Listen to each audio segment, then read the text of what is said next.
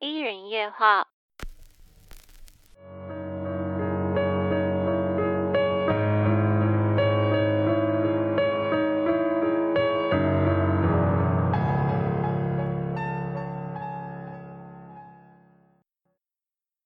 今天要来讲一个有关濒死体验后的真实事件。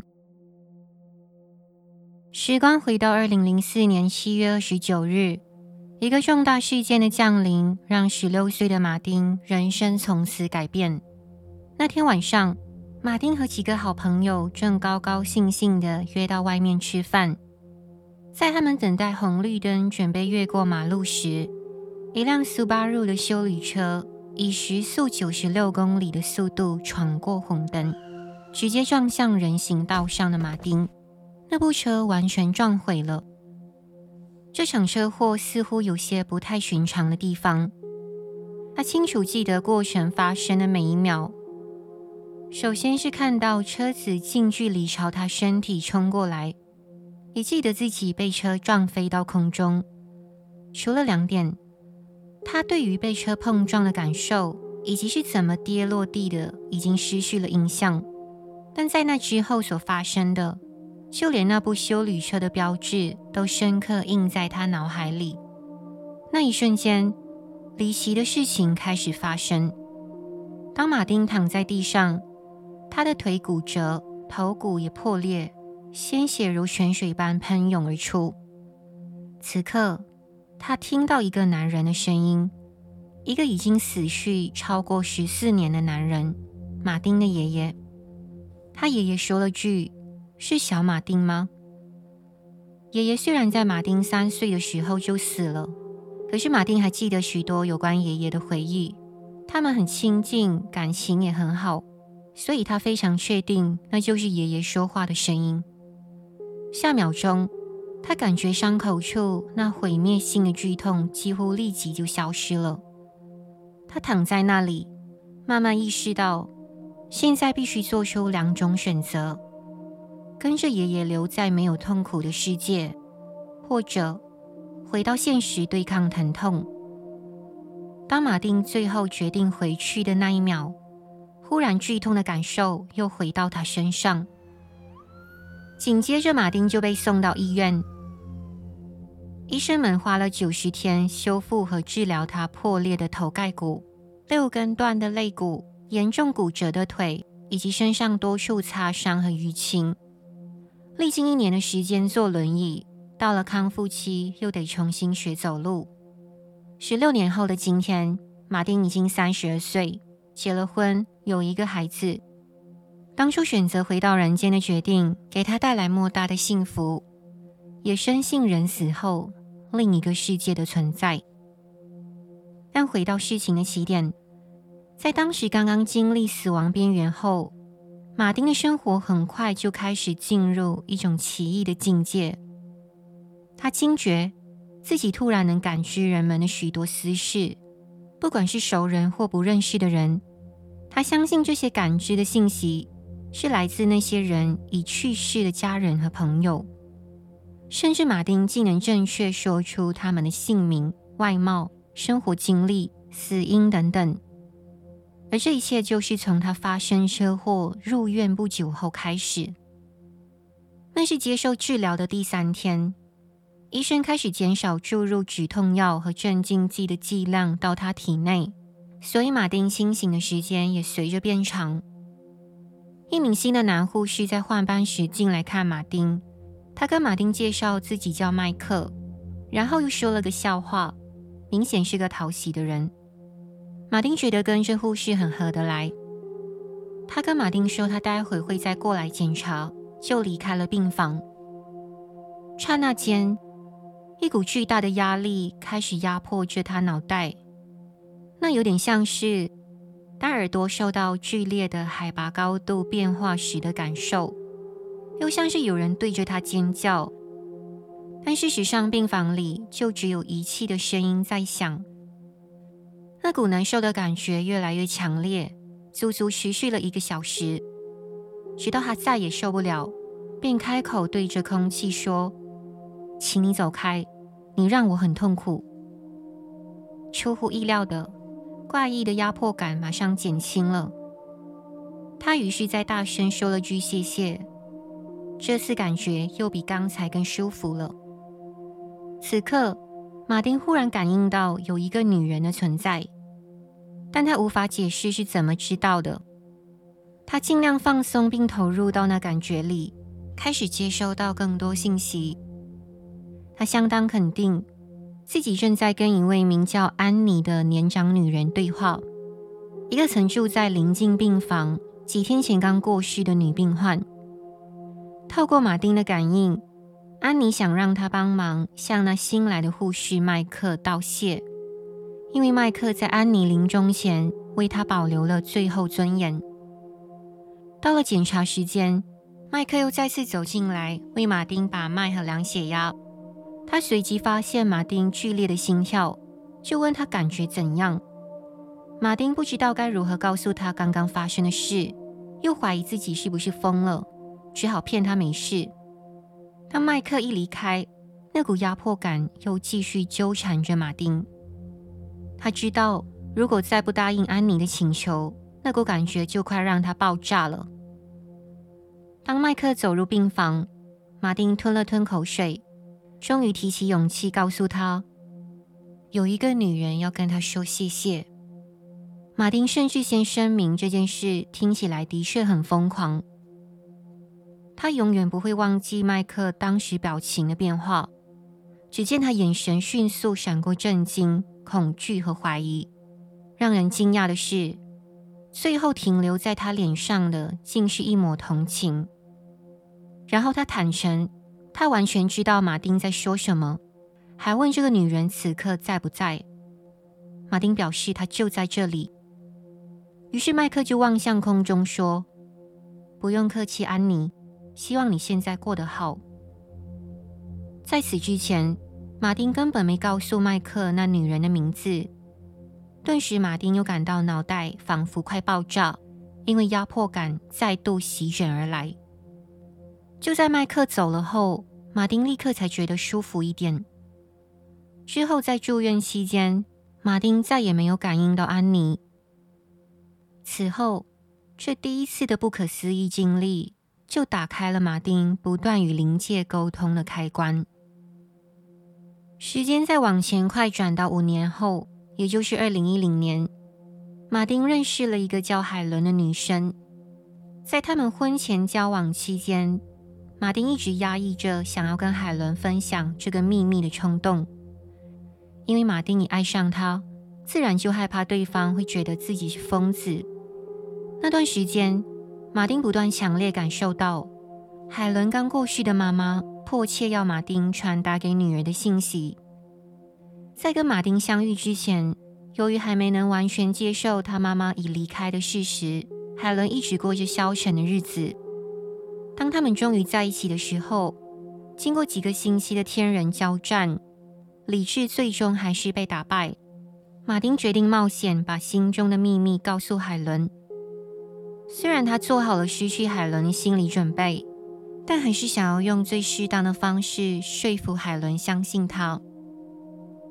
忽然，马丁想到可以召唤海伦妈妈的灵魂，从他妈妈那里获取一些只有海伦一个人知道的事情，这样也能帮助证明马丁说的是事实。悄悄打定了主意，那天他就坐在海伦的房间里，开始试着做他自称开门的练习。所谓开门，就是他这些年来自己摸索出一套观想的步骤，以达到通灵的目的。首先，他到一个安静的昏暗角落，然后闭上眼睛，透过长时间练习观想一道复杂的门，包含门的设计和材质等细节。门矗立在一片黑暗背景，但门会通往哪里就不在想象范围内。当门的画面清晰呈现，马丁就会观想自己走到门前，打开门走进去，然后再把身后的门关上。第一扇门之后，又是另一扇完全不一样的门。就这样连续重复开门、进入又关门的动作，直到穿过许多个不同的门。马丁认为，每扇门代表着逐步增加的深层意识。当来自灵界的信息开始清楚传来，他就知道自己进入了通灵的模式。这时候，马丁就想着海伦妈妈的形象，请求她分享生前一些特别的事情。然后，神奇的现象马上就发生了。首先，一阵强烈的花香扑鼻而来。海伦的妈妈说，那是她最爱用的黑玫瑰身体乳。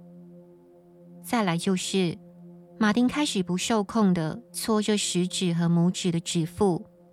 海伦妈妈并没有解释这个动作代表什么，却保证海伦一定懂她的意思。挣扎了一阵子，马丁终于打破沉默，将自己车祸后拥有通灵能力的经过全都告诉海伦。虽然海伦听了有点呆住，但以他对马丁的了解，知道他绝非会胡说八道的人。接着，马丁对海伦说，有一个人一直想传话给你。然后马丁就从那股黑莓香味开始说起。话音刚落，海伦就哭了。她突然走入浴室翻找柜里的东西。当她回到马丁面前，手中握着一瓶身体乳，他打开瓶盖，两人同时凑前去闻，果不其然，那就是刚才马丁通灵时闻到的香味。完成了第一步，马丁又搓他双手的食指和拇指给海伦看。这一搓，海伦竟破涕为笑，而且笑开了怀。原来，海伦的外婆以前经常搓弄一条念珠，而他妈妈有时会模仿他外婆的手势取笑他。马丁见海伦笑得那么开心，这让他也觉得很感动和高兴。那一整夜，海伦就这样透过马丁跟他妈妈不停聊着母女之间的回忆，甚至聊通宵。出乎意料的是，过程中竟前所未有地疏解了海伦的悲伤。在海伦知道了马丁的秘密后，她对自己拥有一个会通灵的男朋友感到有趣又兴奋，还经常拿马丁的事来吓家人和朋友，搞得马丁哭笑不得。曾经竭尽全力试图不让人发现，但现在他开始敞开心扉，让那股力量带领他探索不同的可能性。经过海伦妈妈的事件，最先来寻求马丁帮助的就是海伦的表姐贝奇。听海伦说，她们情同姐妹，感情非常好。不过，这次的感应将会完全不同，因为事前马丁还不晓得贝奇要他感应的对象是男人或女人，还有他们是什么关系。马丁决定尝试一个新的策略，他将所有出现在脑海中的事物毫不迟疑写在笔记本上，然后给贝奇看上面有哪些是关键的事情。他开始循例进行开门的仪式。当沉入那个境界，很快的就有一位红发的老年人靠近他，明确表达自己是贝奇的外婆。这个老太太的灵体有绝佳的沟通能力，她展示了一朵玫瑰。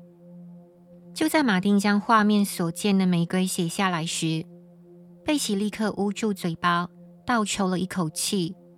她告诉马丁，外婆的名字就叫 Rose。 接着马丁就跟 Rose 更深入进行意识交流。马丁开始被他迅速发出的一系列图像轰炸个不停，所有形容都符合贝奇外婆的特征。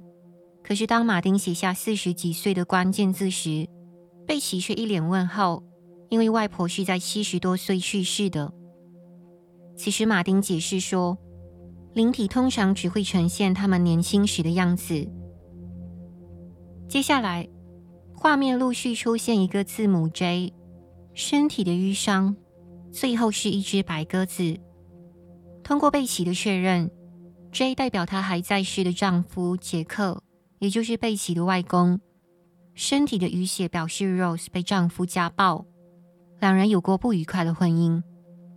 最让贝奇感到惊讶的是那象征和平的白鸽子，很显然他外婆已经处于安详之中，也原谅了贝奇的外公。这次的通灵经验得到贝奇的肯定，而且都是在马丁完全不认识对方灵体的情况下，却能准确感应他们想说的话。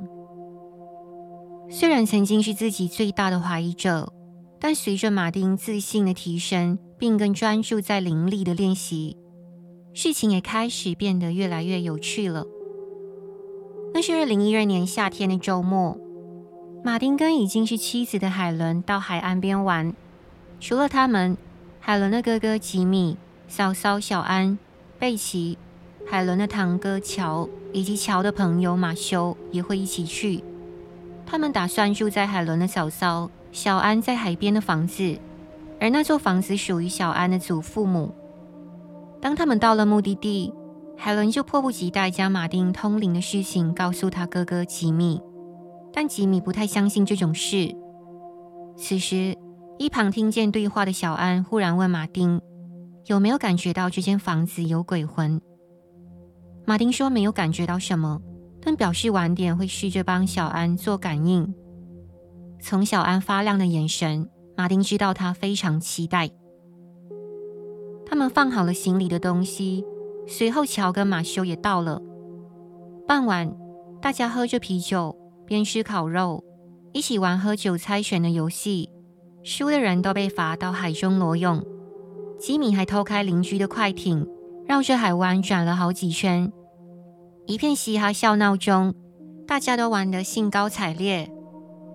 然后他们回到屋里休息，马丁才刚在客厅沙发坐下不久，小安就提醒他刚才答应的事。先前迟到的乔跟马修显然不知情，所以小安把事情简单解释一遍，气氛顿时变得安静严肃，所有人都看着马丁。他深吸了口气，闭着眼，开始投入在开门的仪式。片刻，一位看起来三十几岁的男人出现在马丁的脑海。那男人的两边鬓角有几撮白发，鼻子尖尖的，头发稀疏。马丁形容了他的特征，小安立刻就认出此人是他已故的叔叔凯文。但小安的反应并不惊讶，因为他叔叔去世的几个月前，曾短暂跟父母，也就是小安的祖父母住在这座房子。